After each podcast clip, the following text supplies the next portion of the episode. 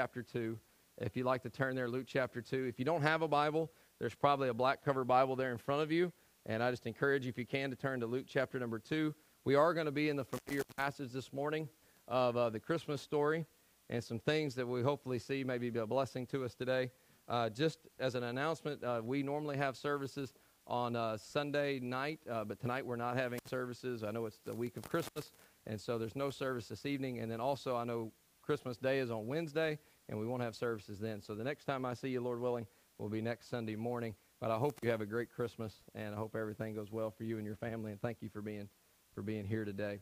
And uh, I'm excited about what's going to happen at our house. This is, uh, I think, the first Christmas uh, that I can remember that we're going to be at our house here, and we're going to be just us. So I don't know what that means. I don't know if that means peace on earth or we're going to have terror the whole day. I don't really know. I'm excited about that. And this blessed quietness, that's kind of awesome too, to get to have that. But uh, just want to share a few things with you uh, as we look in God's Word. And again, I do thank you for being here. I know you have a lot of things, and a lot of places you could be. but I appreciate you coming. In Luke chapter number 2, and we read this story to the kids. And, and by the way, I love getting to read that story to the kids. And I'm so thankful for only having one candy cane left. I don't know if you've ever given something to kids and looked and saying, if I got 25 kids, I'm in trouble.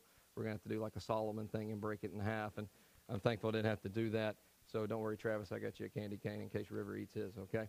All right, I saw you eyeing it. But anyhow, well, we come to this time of year, and there's a lot of decisions that we make. Decisions on if you're going to have a real tree, if you're going to have a fake tree. You have decisions on where you, what you're going to have for dinner on Christmas Day. There's things about where you're going to shop. Are you going to stay at home where it's nice and peaceful and just keep clicking for Amazon? If you're going to get out there and go to the mall and do all those things. And a lot of decisions that we make that Christmas forces upon us. But there's a decision that's made this Christmas that's going to be for every one of us, whether we want to look at it or not, that we have to make a decision about. And by the way, I found out in my life that a no decision is still a decision to do something. In Luke chapter number 2, in verse number 8, it's about the shepherds. And last week, we looked at the idea of when God breaks through in our lives and how the angels broke through the sky and as they proclaimed that Christ was born and how he broke through to people in unexpected times and unexpected places, but to unexpected people. And in Luke chapter 2, beginning in verse number 8, it says, And there were in the same country shepherds abiding in the field, keeping watch over their flock by night. And lo, the angel of the Lord came upon them, and the glory of the Lord shone round about them, and they were sore afraid. And the angel said unto them, Fear not, for behold, I bring you good tidings of great joy, which shall be to all people. For unto you is born this day in the city of David a Savior, which is Christ the Lord. Let's pray. Father, for the next few moments as we just gather as a, a group of people in this room, I thank you, Lord, so much for the day. As you say in your word, this is the day the Lord hath made. I'll rejoice and be glad in it. And Lord, it's been such a blessing just to my heart, just the things that been able, that have already transpired. And Lord, just seeing people and seeing people baptized and hearing the singing and, and Lord, just fellowshipping, Lord, it's been wonderful. And Lord, I pray for the next few moments as we look at your word and Lord, ultimately look at the reason why you came. I pray that you might rule and overrule in our hearts. Lord, I pray that your Holy Spirit will have his will and his way. Lord, I pray that you would prohibit the wicked one, that he would not steal that seed of your word from their hearts. And Lord, I pray for those people in this room today that I don't know, that may be struggling, Lord, that may be discouraged. Lord, I pray you give comfort where comfort's needed. Lord, if somebody's in, that's lost and, and wandering and decisions in life, Lord, I pray you might give them guidance. And Lord, I pray in my own life where, Lord, I need conviction. Lord, I pray that you would love me enough as you do to show me where I'm wrong and because you want me to be back in fellowship with you. But Lord, I ask for that person today that may be here that does not have a relationship with Jesus Christ. May today your love, your grace, and your will just be so burst through the sky just like it was with the angels to the shepherds, that they may see that your love for them and trust you as their Savior. Thank you for all that you do. I pray you might use me in spite of me in Christ's name. Amen. As we come to this particular passage of Scripture and we look at it, and a lot of times, if we're not careful, it becomes very familiar. And the danger of familiarity in our life is yes, I've heard that. Yes, I know that. We know what the season's all about. But when you think about Christmas and you think about decisions, Christmas, there's a confrontation. there's something that it confronts us with an important decision. It's a confrontation of our hearts, and it's probably, be honest with you, the most important decision that we will ever make in our lives. I've, I tell you, sometimes we stress a lot about presents, don't you? How many of you love getting presents like it's a joy? How many of you, it raises your anxiety through the roof to get presents? Okay, some of you just lying all the way around. Okay, good, all right.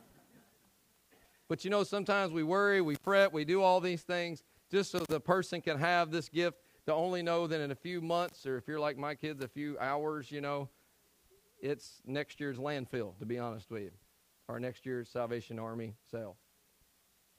And we worry about things and make stress about major decisions, but there's a decision that this passage of Scripture that Christmas confronts us with that every person in this room has to make, that every person in this room has to deal with. And there's two realities that Christmas confronts us with, and they're both about the Lord Jesus Christ. Number one, I want us to see what Christmas confronts us with first is the idea of a Savior. And I'm going to take all of my message today from one simple verse, and it's verse number 11. It says, For unto you is born this day in the city of David a Savior, which is Christ the Lord. The first thing I want us to see, the reality that Christmas confronts us with, with Christ, is the idea of a Savior. Now, when the angels say, Unto you is born this day, he's talking to them as a group of people, but he's also talking to them as individuals that for you, a Savior has come.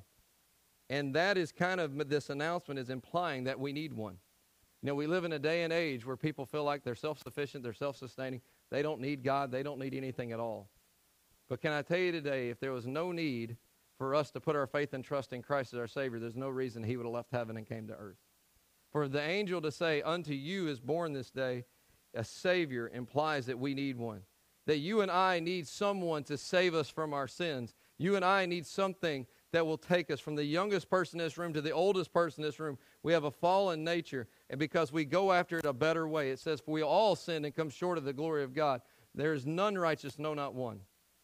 And there is something about it. I know as we read the story, it says, I bring unto you good news, good tidings of great joy. But can I tell you something about Jesus coming to earth is the greatest news in the world, but it's also the worst news. The reason the coming of Christ is the worst news is because you and I need a Savior. Jesus had to leave heaven. Jesus had to leave because you and I are born in sin. You and I have, it says, we've turned everyone to our own way. And the reason good news is only good is if you need it. If I offered $10 today, some of you in this room would probably say, ah, 10 bucks, it ain't worth getting up coming up in front of everybody for 10 bucks. But if you didn't have a dollar to your name, $10 would sound pretty awesome right now if you needed it. If you didn't have a need or a want financially, 10 bucks, you're like, forget that, I wouldn't need it. But good news is only good news to that person that really needs that $10. If good health was something that was offered to you today and you're sitting here and you're breathing in and out and everything's fine in your life, and I say, hey, I'm going to I'm gonna bless you with good health, you say, I'm already good. I got health. I got what I need. But that person that's sick or that person that's struggling, that person that's, that may be laying and dying in a hospital bed, that's great news to hear them about health. I shared it with Sunday school a little bit. I tell you, this time of year is, is such a wonderful time, but I know it's heartbreaking for a lot of people. Just in our own community, we've had four people in the last 12 days that just I know of that went off into eternity from ages 9 to 92. And all these people that went off into eternity, it makes me think of something. They weren't banking on this being their last Christmas. They didn't even make it to Christmas. Now, I know God is sovereign. I know God is in control, and I get that. But can I tell you something? If you're here and you don't know the Lord Jesus Christ as your Savior, that you're in desperate, complete need of the good news that Jesus came, that he was born, that he lived a sinless life, that he died on a cross, that he was buried and rose from the dead. That's why I think it's so awesome to get to baptize today because baptism is a picture when you're standing out of the water of the crucifixion. The moment you're in the water is the burial, and it's only a few moments. You know why? Because on that third day it says he rose from the grave victorious, conquering sin and the grave. And that's what the picture of baptism is. But you know, in our lives, a lot of times, when you talk to people that don't know the Lord, the reason that they don't accept Christ is not that they're rejecting you, it's just they don't feel like they need it yet. I remember as a eight-year-old boy, I remember going to church with my family. A lot of you know my story. I got picked up as a bus kid. My parents didn't go to church from the beginning part. They were great parents, loved me, took care of a lot of my needs physically, all those things. But God used me riding a bus for three years and those people that very selflessly loved me and picked me up week after week. And I always tell people when they ask, well, what was the big thing that got you to go to church at five years old? Is a piece of double bubble bubble gum, which lasts about five seconds if you ever had a piece of double bubble. By the time the guy was out the driveway, I was like, this is nasty. But we went to church and we did that. And by going there, guess what happened? My mom and dad, my sister, myself, we found out what Christmas was really about. Very first time my family ever went to church was 33 years ago on Easter Sunday. We went to church as a family. I remember my mom even getting out of the car, looking at it and saying, well, we ain't going to go here. My parents still go to that church today. I find that funny. Don't ever tell God never. God has a sense of humor. I tell God now, I'll never be a missionary in Hawaii, is what I tell God now, just to say it.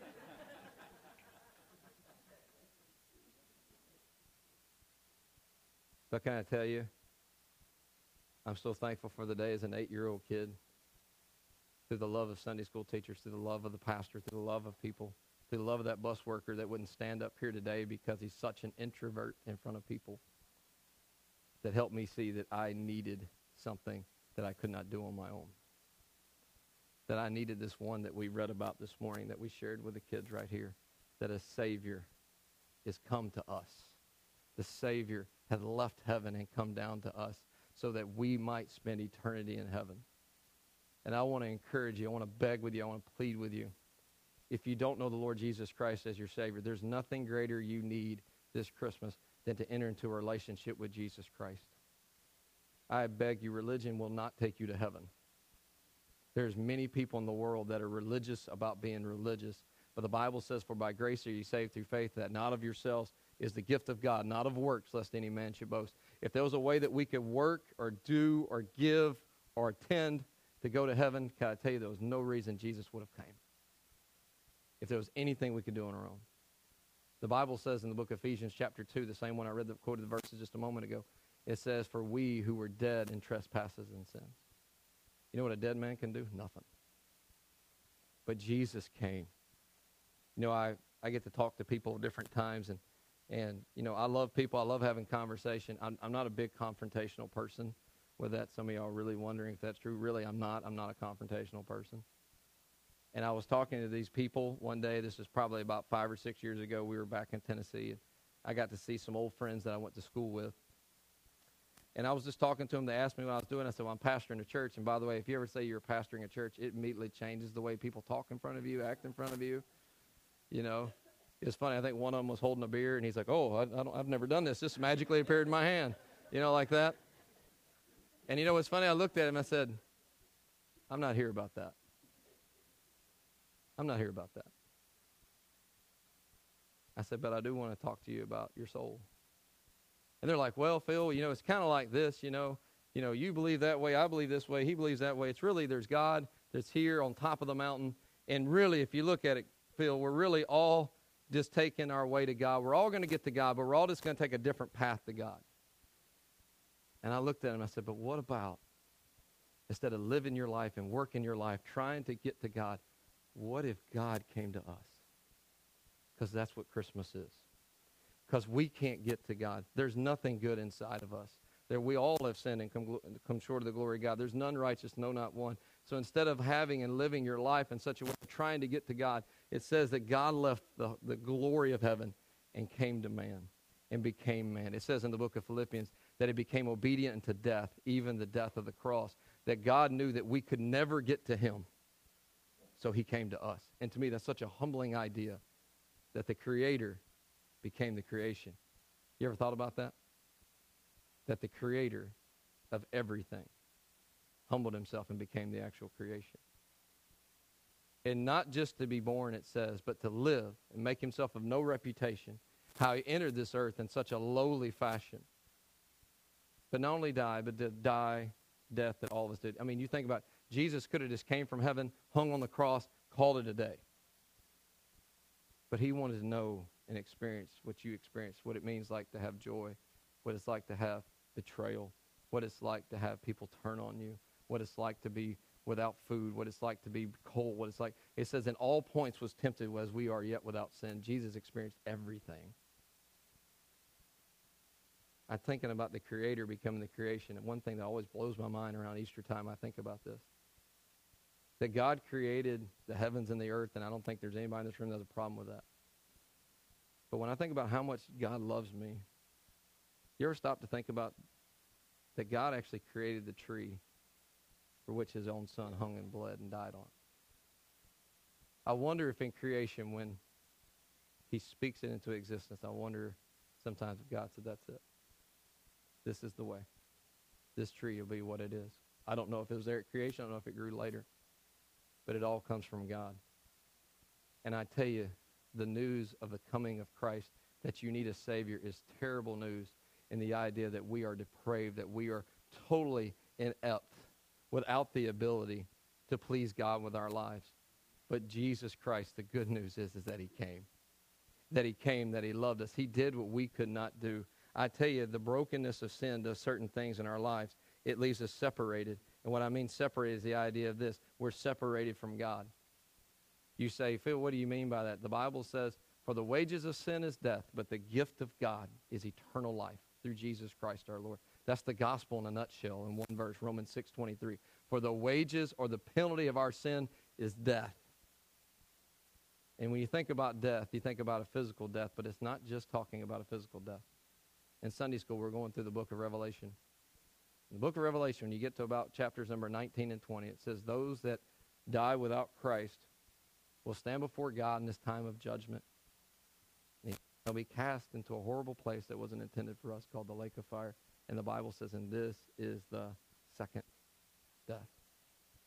See, the penalty of my sins is not that I just die a physical death, but I stand before a holy, pure, just God who I have turned my back on and who I've lived my own way, and for him to take me and cast me into the lake of fire for that second death. But I'm so thankful for little words. For the wages of sin is death, but the gift of God. I love those words, but the gift of God is eternal life. How is that? Through Jesus Christ our Lord. I tell you, there's many a person sitting in churches all across our country today that are doing everything they can to go to heaven. They're trying to be good dads, they're trying to be good moms, they're trying to be good people, be good employees, trying to give just enough that they have to give, trying to join a church. I tell people about joining church is that going to church doesn't make you any more saved than if you go stand in your garage, it's going to turn you into a Cadillac. It's not going to do it. It's not about your position, it's about your relationship. Do you know Christ as your Savior? Has there come a point in your life where you realize that Jesus has come to be your Savior? I love how it says in Scripture, unto you is born. Can I tell you this morning, unto you is born this day a Savior that can save you from your sins and give you into a right standing with God. To me, I'm very humbled at the idea that God loves me in spite of me and that God can look at my life and say, you know what? I want to save you, and I want to, so much to have a relationship with you that I'll give my own son so that I can have a relationship with you. That doesn't sound like the billboards we pass for Christmas, does it? We might just get a manger, a couple fluffy sheep, and we call it a day. But I want you to confront yourself with the idea this Christmas of this. What will you do with Jesus as your Savior? Do you know him?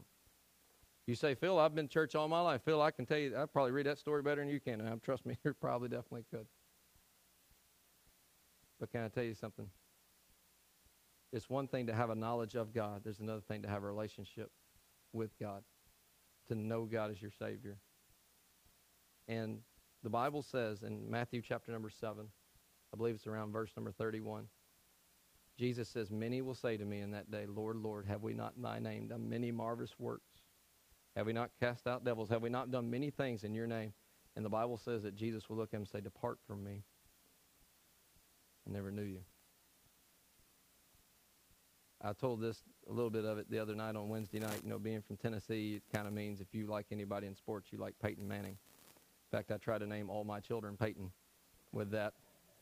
And I failed the test because Rachel said, you can name any of these kids Peyton you want, as long as it's not after the football player. So we have Maggie, Noah, Grayson, and Chloe. We don't have a Peyton, okay?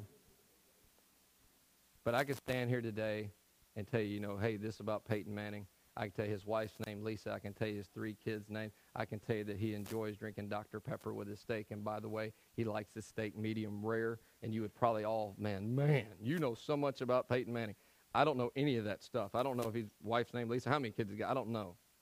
But I could rattle off facts to you so much that you look at me and go, man, he must really know Peyton Manning. Can I tell you what my fear is? There's just a lot of people sitting in churches that know a lot about God, but they don't really know God. They know a lot about him. They can tell you the stories. They can sing the songs. They can quote the verses. But God has never transformed their heart, transformed their life. And I tell you, he came so we can deal with the confrontation of the great news that I'm in need of a Savior. Can I tell you today, you're in need of a Savior. God blessed me almost 15 years ago on Christmas Day with my first son. We name is Noah. You can kind of guess what my favorite Bible character is. And Noah was a month early. Looking at him today, he passed me in height this summer. He does not look like he was a month early. He's just shot up. And I remember when he was born and we were there in the hospital, I remember thinking to myself, this is the greatest gift I've ever been given is the birth of my son, and he is, and I love him to death. He looks at me every now and then like he thinks he can take me, but I tell him, I don't care if you're taller than me, you can't, can't get me. And I love him with every ounce of my being, but can I tell you something? The greatest gift that's ever been given is the real meaning of Christmas, is that Jesus came because he says Phil needs a Savior. Can I tell you, if you're here in this room and you say, I'm too far gone, you don't know what I struggle with, you don't know what I deal with, you don't know you don't know how far away from God I am. Can I tell you, I don't, He does, and that's all that matters. I'm glad that God loves me in spite of how bad I am. And the good news is, is He desires to have that relationship with you. What a terrible thing it would be to live all these years, celebrate all these Christmases, and enter into eternity without Christ. I can't think of anything more tragic but we're confronted with the idea of a Savior. But the second thing I want us to see is this in that verse. He says, Unto you is born this day in the city of David a Savior, which is Christ the Lord. See, that term Lord was used by the Jewish people. as only reserved for God. It was only used for Messiah. For the Gentiles, for those, for those like us, the term Lord always meant someone that had high authority or absolute authority. In my home growing up, Danny Rogers was Lord. I mean, he was in charge. He was the patriarch of that. What he said goes. You know, I grew up, I don't know how you grew up, but uh, I grew up, if my dad said something, you almost like, thus saith the Lord, it's going to happen with that. I grow up in a day and age now, kids ask me something, I don't give them the answer they want, they go say, thus saith, what does mama say? You know, what, what we can do there. But the idea of Lord, what he's telling them here, a Savior, which is Christ the Lord, means the idea of being your Savior, which saves you from your sins, but also being a Lord who is the authority in your life. And I have to ask you this question, and I have to ask myself this a lot too. If you know the Lord is your Savior, He's your Savior, let me ask you a question. Is He the Lord of your life? Is He the Lord of your life? Is He the absolute authority in your life? And this is where we kind of tense up a little bit because we're fine with Christ saving us from the, from the penalty of sin. But a lot of times we don't want him to deliver us from the power and influence of sin. Give me heaven, but let me still enjoy the things that I want to enjoy that I know he does not pleased with. It says in the book of Colossians that in all things he might have the preeminence. That means not just first claim, it means that he is the one and only. I say it like this uh, Rachel and I have been married 20 years. And in some ways, it seems a lot longer than that. In some ways, it doesn't seem so long. I know in her world, I can imagine it seems like a lot longer. But if I went home today and I said, I just want to let you know, you are my wife, but I want you to know I got a girlfriend now. She's nice. In fact, she, she likes you. In fact, she doesn't mind you being my wife and her being my girlfriend. Hey, this thing's going to work out great. You're like, Phil, can I buy tickets to what your Christmas dinner is going to look like? Is what you're probably thinking. You would probably say she probably wouldn't mind her being a friend and acquaintance, but she can't step into the same realm that that's only reserved for Rachel. Can I tell you, a lot of times as believers, we give God weekends when He wants full custody. He's just the icing on the cake. He's not really the cake. And He says, I don't desire just to be your Savior, but I desire to be your Lord. I desire to be the one that you follow after. And can I tell you, everybody in this room has an object of their faith, an object of their hope, of what they're running after in this life. Let me ask you, what are you chasing in this life? Some of you say you're chasing possessions and things and just to have the next this or just to have the next that. And as I always think about when you get the newest and brightest thing, it only takes a couple months, if that long, for that thing not to be so great anymore. I remember a couple months ago before I got the, the phone that I have now, someone asked me, they're like, oh, what kind of phone is that? And I was like, yeah, it's an iPhone 5. And they're like, what kind of phone is that, you know? They're like, what are you living in, the old days? And I'm like, yeah. I was like, well, it works, you know, and it's paid for. So that kind of works for me, you know, kind of in my life. We all know when maybe we're associated with people, they're just chasing possessions, chasing finances, chasing things. And the Bible doesn't say money is the root of all evil, but he does say the love of it. That's the desire, passion to have it above everything else. Like I said, I like things. I like nice things. I like those different things that they can have in my life. But let me ask you, what is Lord of your life? Everyone in this room has a Lord. Everyone does. Some of you, that peace and happiness, that's the Lord of your life. And can I tell you, you're chasing it in the wrong areas and the wrong things. You can never have the peace of God until you have peace with God. Until you have salvation, you'll never have the peace of God. And you'll never have the peace of God as a believer in your life, which it says in Philippians, and the peace of God that passes all understandings shall keep your hearts and minds in Christ Jesus. That means this unless Christ keeps my heart and my mind, I'll never have the peace of God in my life. And what is Lord of your life? It doesn't make sense. And I know in my life I'm a horrible example of this. It doesn't make sense to have Christ as my Savior, but not to have Him as Lord. It doesn't make sense. It's the idea, as we talk about, it's not all about church, but there's a lot of times that church is very attended on Easter and church is very attended at Christmas. And you say, well, Phil, going to church doesn't make me a Christian. No, I don't go to church to make me a Christian. You know why I come to church? Because I get to see other brothers and sisters in Christ, and it's the opportunity to come together to be imperfect people to worship a perfect God. That's why I come to church, is so I can glorify Him and I want to glorify him with every ounce of my being. You say, why do you want to do that? Why do you want to make Christ the Lord of your life? Because he's the Savior of my soul. You want Christ to be your Lord. You want Christ to be your focal point. You want to live your life in such a way. Does this please God in what I do? Is this decision going to please God? Just reflect on how great is salvation that you have. You know, the times that I get furthest away from God are the times I really forget about how much God saved me from like I said, you know my testimony. It, I very easily, and in knowing my family dynamic, my dad was a used car salesman. And you're like, Phil, yeah, we kind of see that on you a little bit. For all I know, and there's nothing wrong with selling cars, I ain't saying that. But why is it that I'm not sitting in Smyrna, Tennessee right now at T-Bone Auto Sales selling cars? Just trying to live life, just trying to make everybody happy. It's because there's a man called Jesus that loved us so much that he left everything because he looked at me and said, I have more for you. I have a relationship with you. I have a will for you. I have a plan for you. And can I tell you, every person in this room, from the youngest person to the oldest person, the most talented person, the person that maybe don't feel like they have any talent at all, he has a purpose for you. But you'll never experience that purpose until he's the Lord of your life. I'll never experience until he's the Lord of your life. May we quit chasing things and start chasing the creator and the blesser of those things. I think about it like this, and just to give you, and I'm about finished. Whenever something happens in your life and you pray, I mean, you really pray. Maybe it's something financial, maybe it's a health need, maybe it's something else. And you really, God's got your heart, and you're just praying and praying and praying and praying for it. Let me ask you this when God answers that prayer, do you thank Him as much as you pray? We're all terrible about that.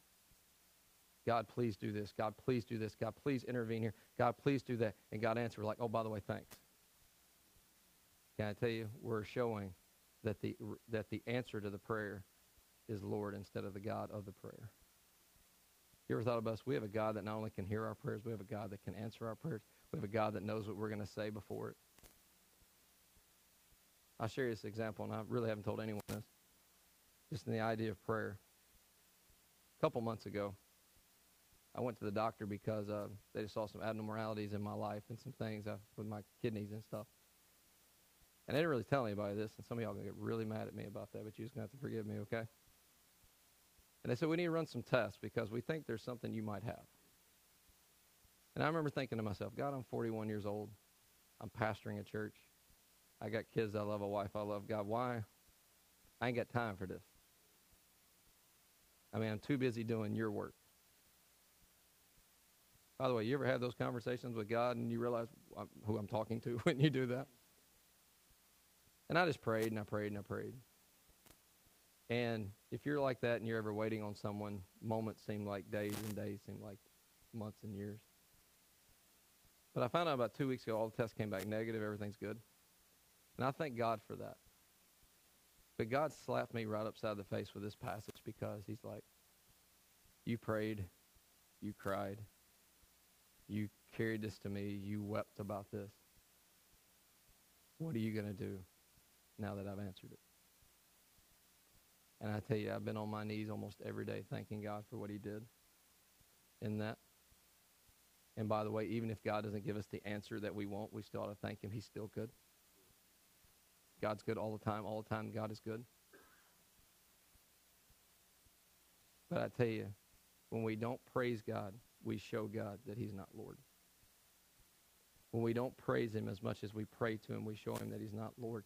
And I just want to encourage you in your life. You're gonna, we're to say amen here in a couple moments. You're to go out, you're to eat lunch, and you're to have a great time, hopefully, this Christmas season. And before we blink again, we're to be in 2020. But if you're here and you know the Lord is your Savior, if He is holy enough to save us, why is He not holy enough to live?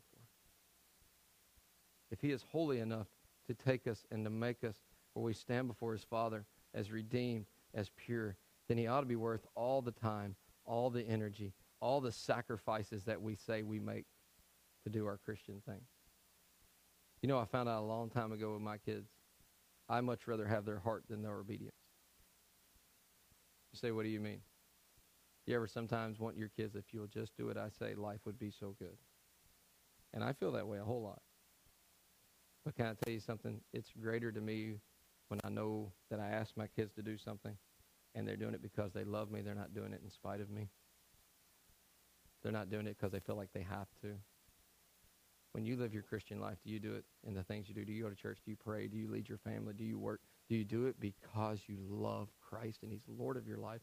Or are you doing it because you don't want, you don't want to get mad at you? You don't want Him to turn off the blessing to where you won't receive what it is. I tell you, we to live our lives in such a way that we say, You are Lord of my life. And when you think about your life, and I think about my life, I, these are the two things that Christmas brings us to. Is Jesus Lord of your life? If he's Lord of our lives, you know what that means? That means I'm going to live a little differently than I normally do. If I had to ask you, how was your relationship with God January of this year? Has it changed any from December 22nd of this year? Are you closer to God? Are you more passionate for God? Are you more faithful to God than what you were January 1st of this year? You say, well, I'm about the same. Well, no, I've actually dipped a little bit. Man, I'm not the same. I haven't got hot. I haven't got cold. I'm lukewarm. That's not a great place to be either. Lord willing, we'll enter 2020. That sounds crazy to say. But this quote that I heard a long time ago is right. Each new year is God's gift to us. What you do with that year is your gift to him. If God blesses you and blesses me with one more year, I hope many, many more. I always joke, I hope I'm the old man that's crouchy and gets angry and the kid's too loud. I mean, I hope I'm that guy. That guy. I Hope I get to live a long time. But if you're not careful, your days become weeks, your weeks become months, and your months become years. And your life is going to be past. Only one life will soon be past, but only what's done for Christ will last. I can live my life in such a way that when my children rise up and leave me, which, by the way, that gets a little more scary the older I get because I only got a little bit more time with one of them. But do I want my kids to grow up and remember Christmas as the time that mom and dad worked so hard to give them all the things that they could have, all the presents, all the new devices, all the meals, all the trips, whatever it is? Or will my children look back and remember that mom and dad did everything they could to make us remember what the real reason was? For unto you is born this day the Savior, who is Christ the Lord. Is he your Savior? Is he your Lord? But Christmas demands that we make these decisions about Christ. Let's stand together. Father, thank you for this time we could be together.